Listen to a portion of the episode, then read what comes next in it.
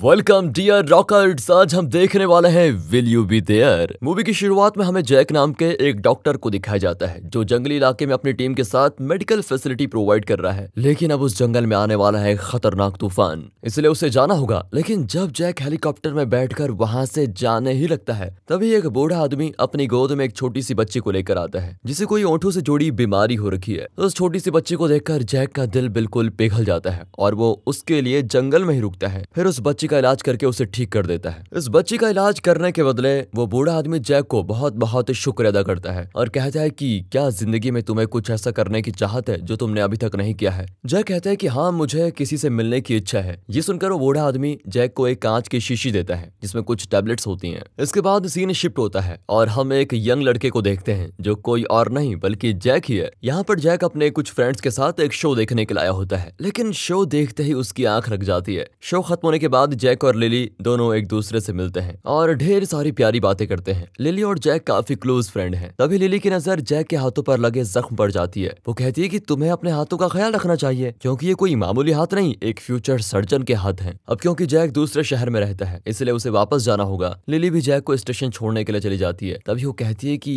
मैं तुम्हारे बच्चे की माँ बनना चाहती हूँ, लेकिन जैक इस बात को टाल देता है और लिली से कहता है की मैं पहुँचने के बाद तुम्हें फ़ोन करता हूँ। अब हमें लिली को उसके एक्वेरियम में काम करते हुए दिखाया जाता है। जहाँ पर वो एक बॉक्स में कुत्ते के बच्चे को देखती है। तभी उसकी सीनियर बताती है कि शायद छोटे बच्चे इसे यहाँ पर छोड़ गए होंगे। दूसरी ओर यहाँ जैक बुसान के स्टेशन पहुँच चुका है। इसके बाद जैक लिली को फ़ोन करके उसको पहुँचने की जानकारी देता है। तभी बाहर से उसकी नज़र एक बूढ़े आदमी पर पड़ती है जो खास रहा होता है। और वो आदमी कोई और नहीं, बल्कि खुद जैक ही होता है, जो हमें मूवी की शुरुआत में दिखाया गया था। और वो टाइम ट्रेवल करके यहाँ पर पहुँच चुका है। यंग जैक बूढ़े जैक की मदद करने के लिए आता है। जो देखकर बूढ़ा जैक सामने खड़े यंग जैक को देखकर बहुत ही चौंक जाता है। उसे विश्वास ही नहीं होता कि उसके सामने जो खड़ा है, वो उसी का रूप है। बूढ़े जैक को बहुत खांसी होती है, इसलिए यंग जैक उसको अपना रुमाल देता है और बूढ़ा जैक रुमाल को लेकर खांसते हुए बाथरूम की ओर चला जाता है। अब धीरे धीरे यंग जैक भी उसके पीछे जाने की कोशिश करता है, लेकिन जब वो बाथरूम में पहुँचता है, तब तक बूढ़ा जैक वहाँ से गायब हो चुका है और वो अपने एक्चुअल टाइम में पहुँच जाता है। एक्चुअल टाइम में बूढ़ा जैक अपने साथ काम करने वाली एक डॉक्टर को लंग के सिटी स्कैन दिखाता है और उसे पूछता है कि, ये मेरे दोस्त के सिटी स्कैन है, क्या तुम बता सकती हो कि अब उसके पास कितना टाइम बचा है। उसकी दोस्त बताती है कि इसे लंग्स कैंसर है और ज़्यादा से ज़्यादा ये छह महीने ही जी पाएगा। दरअसल ये सिटी स्कैन खुद जैक का ही होता है, इसलिए उसे लंग कैंसर की वजह से बार बार खांसी आ रही होती है। अब अगले सीन में जैक और उसका दोस्त दोनों समुद्र के किनारे बीच पर बैठे हैं और जैक डेविड को अपनी सारी बातें बताता है कि किस तरह से वो पास्ट में चला गया था। डेविड को मज़ाक लगता है, वो कहता है कि शायद तुम्हें कोई भ्रम हुआ होगा, तुम्हें इस तरह कोई भी गोलियाँ नहीं लेनी चाहिए। लेकिन जैक कहता है कि अगर मैं इसी तरह पास्ट में जाऊँगा तो फिर से मैं लिली से मिल पाऊँगा। डेविड कहता है कि भाई ऐसा मत करना, तुम्हें इसकी वजह से पुरानी बातें याद आकर बहुत ही बुरा लग सकता है। देखते देखते हमें भी उसी जगह पर यंग जैक और डेविड को दिखाया जाता है। जैक डेविड को बताता है कि लिली मुझसे एक बच्चा चाहती है। डेविड कहता है तो इसमें गलत क्या है? अब तुम्हारे रिलेशन को तकरीबन सात साल तो होने वाले हैं। तुम दोनों शादी कर लो और फिर आराम से बच्चे कर सकते हो। लेकिन जैक कहता है की, यार, अभी नहीं, अभी इन सब के लिए मैं तैयार नहीं हूँ। मैंने पहले से सोच के रखा हुआ था की मुझे बच्चे नहीं चाहिए। अब यंग जैक डेविड को बूढ़े जैक के बारे में भी बताता है। डेविड उसे कहता है की, होगा शायद तुम्हारा कोई जान पहचानने वाला, तुम इतना मत सोचा करो। अब हमें बूढ़े जैक को दिखाया जाता है जो अपनी बेटी से फ़ोन पर बात कर रहा है। जैक की बेटी उसे अपना ख्याल रखने के लिए कहती है। तभी फ़ोन पर बात करते हुए जैक बहुत खांसने लगता है। इसलिए जैक फ़ोन रख देता है क्योंकि वो नहीं चाहता कि उसकी बेटी को उसकी बीमारी के बारे में कुछ भी पता चले। अब बूढ़ा जैक उन गोलियों को लेकर सो जाता है जो गोलियाँ उसे जंगल में उस बूढ़े आदमी ने दी थी, क्योंकि वो मरने से पहले एक बार लिली को ज़रूर देखना चाहता है। अब हमें पास्ट में यंग जैक को दिखाया जाता है, जिसके पास लिली उस छोटे कुत्ते के बच्चे को लेकर आती है। लिली उस कुत्ते के बच्चे को जैक के हवाले करती है और कहती है, छोटे बच्चे और जानवर एक जैसे होते हैं। मुझे यकीन है, अगर तुम इसका ठीक से ख्याल रखोगे तो हमारे बच्चे का भी ठीक से ख्याल रखोगे। फिर लिली उस कुत्ते के बच्चे को जैक के हवाले करके वहाँ से चली जाती है। यंग जैक उस कुत्ते को अपने साथ रख लेता है और उसे पैटेटो नाम देता है। तभी बूढ़ा जैक उन गोलियों को लेने की वजह से यंग जैक के पास पहुँच जाता है। यंग जैक बूढ़े जैक को कहता है कि, तुम यहाँ पर क्या कर रहे हो? बूढ़ा जैक कहता है कि, मैं और तुम एक ही हैं। मैं प्रेजेंट का जैक हूँ और तुम पास्ट के जैक हो। अब यंग जैक कहता है कि, तुम बकवास करना बंद करो। मैं पुलिस को बुला दूँगा। बूढ़ा जैक कहता है कि कि पुलिस को, यानी तुम डेविड को बुलाओगे ना, अब यंग जैक तो बड़ा कंफ्यूज हो जाता है कि इसे आखिर सब कुछ कैसे पता?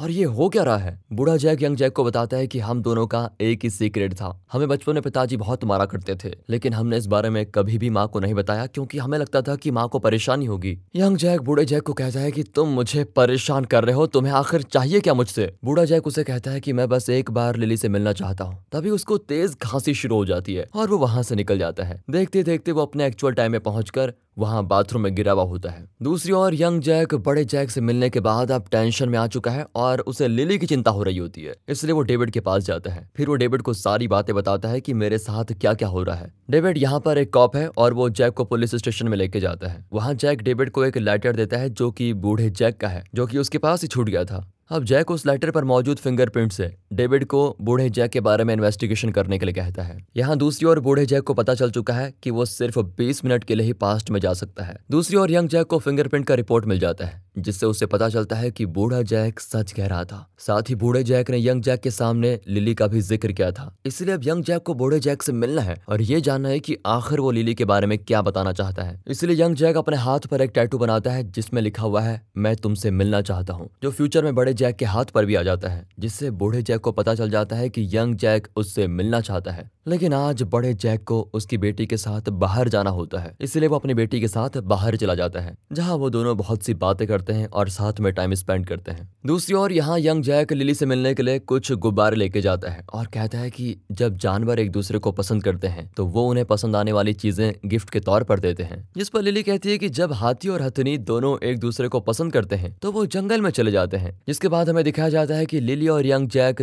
दोनों इंटीमेट हो जाते हैं। यानी कि अब दोनों ने बच्चे को प्लान कर लिया है। अब हमें फिर से बड़े जैक को दिखाया जाता है, जिसकी बेटी को उसके लंग्स कैंसर के बारे में पता चल चुका है। इसलिए वो जैक से कहती है कि तुम्हें मुझे इसके बारे में पहले ही बता देना चाहिए था। वो कहता है कि मैं नहीं चाहता था कि तुम इसके बारे में ज़्यादा सोचो और अपने करियर की तरफ़ नजरअंदाज करो। इसलिए अच्छा तो यही होगा कि तुम अपने आगे की पढ़ाई के लिए अमेरिका चले जाओ। अगले सीन में बूढ़ा जैक गोली लेकर फिर से यंग जैक की टाइमलाइन में आ जाता है। जहाँ वो दोनों बैठकर लिली का शो एंजॉय कर रहे होते हैं। यंग जैक बूढ़े से पूछता है कि फ्यूचर में दुनिया कैसी है? तब बूढ़ा जैक बताता है कि टेक्नोलॉजी से बहुत ही तरक्की हो गई है, लेकिन कुछ भी कहो, पुराने दिन ही बहुत अच्छे थे। यंग जैक पूछता है कि क्या फ्यूचर में एक अच्छा मैं डॉक्टर बन पाया हूँ? बूढ़ा जैक कहता है कि हाँ तुम एक बहुत ही अच्छे सर्जन हो। वो ये भी पूछता है कि क्या मैं फ्यूचर में किसी का बाप बन पाया? बूढ़ा जैक कहता है कि हाँ अब मेरी एक बेटी है। लिली को देखने के बाद बूढ़ा जैक वहाँ से निकल जाता है। तभी यंग जैक उसे पूछता है कि तुम लिली से मिलने के लिए इस टाइमलाइन में क्यों आए? क्या लिली फ्यूचर में नहीं है? लेकिन बूढ़ा जैक उसे कुछ भी नहीं बताता। फिर यंग जैक के बार बार पूछने पर वो आखिरकार बता ही देता है कि लिली की मौत हो जाती है। लेकिन अब बूढ़ा जैक, यंग जैक को ये बता पाता कि लिली की मौत कैसे हुई? उससे पहले गोलियों का असर खत्म हो जाता है और बूढ़ा जैक वापस। और जब वो अपने घर पर गाना सुन रहा होता है, तभी उसे उस डिस्क पर यंग जैक का एक मैसेज मिलता है, जिसमें उसने लिखा था कि तुम्हें फ़ोटो एल्बम देखनी है। जहाँ बूढ़ा जैक फ़ोटो एल्बम को देखता है तो उसे उसमें एक मैसेज मिलता है कि तुमने उस दिन मुझे पूरी बात क्यों नहीं बताई? मैं बेचैन हो चुका हूँ। तुम्हें आकर मुझसे मिलना होगा, वरना मैं तुम्हारी ज़िंदगी खराब कर दूँगा। इसलिए बूढ़ा जैक फिर से गोलियाँ लेकर यंग जैक के पास पहुँच जाता है। यंग जैक उससे पूछता है कि, जल्दी बताओ लिली की मौत कैसे हुई? बूढ़ा जैक बताता है कि, मेरी वजह से लिली की मौत हुई, क्योंकि मैंने उसको ठीक से टाइम नहीं दिया,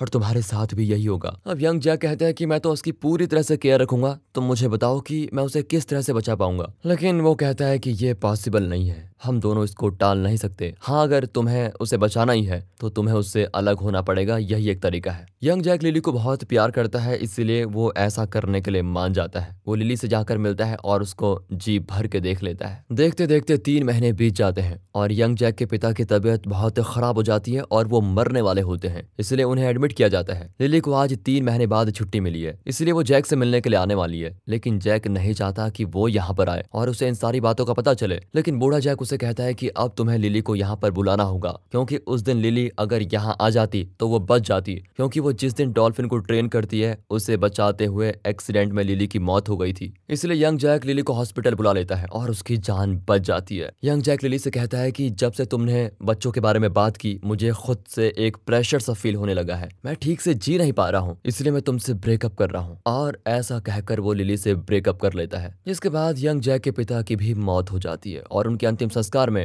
बूढ़ा जैक भी आता है। यंग जैक उससे कहता है कि तुम जब से मेरी ज़िंदगी में आए हो, मेरी ज़िंदगी बर्बाद हो गई है, मैं लिली के बगैर नहीं जी सकता। बूढ़ा जैक कहता है कि मैं पिछले कई सालों से लिली के बगैर ही तो जी रहा हूँ। जब यहाँ यंग जैक को डेविड सहारा देने के लिए जाता है तो वो उससे कहता है कि मुझे किसी की ज़रूरत नहीं है, जिससे उन दोनों की दोस्ती भी टूट जाती है। इसलिए जब बूढ़ा जैक अपनी टाइमलाइन में डेविड से मिलता है। और डेविड उसको पहचान ही नहीं पाता, क्योंकि अब उनकी दोस्ती को टूटे हुए कई साल हो चुके हैं। हमें फिर से यंग जैक को दिखाया जाता है, जिसको एक बुक मिलती है, जिसमें लिली और जैक के फ़ोटोज़ हैं, जो लिली ने उसको भेजे थे, और उसमें लिखा हुआ है कि मैं तुम्हें फिर से एक चांस देना चाहती हूँ। अगर तुम मेरे दिए गए एक लोकेशन पर आ जाते हो तो हम शायद फिर से एक दूसरे की लाइफ में वापस आ सकते हैं। इसलिए जैक लिली से मिलने के लिए बिल्कुल तैयार हो जाता है, जिस वजह से बूढ़े जैक की लाइफ में भी चेंजेस आने लग जाते हैं। हमें बूढ़े जैक को दिखाया जाता है, जिसे उसके दोस्त डेविड का कॉल आता है। और वो दोनों अभी भी दोस्त हैं और बातों ही बातों में जैक डेविड से अपनी बेटी के बारे में बात करता है। लेकिन डेविड कहता है कि तुम्हारी तो कोई बेटी नहीं है। जैक जब अपनी बेटी की तस्वीर को देखता है तो वो ब्लर होने लग जाती है।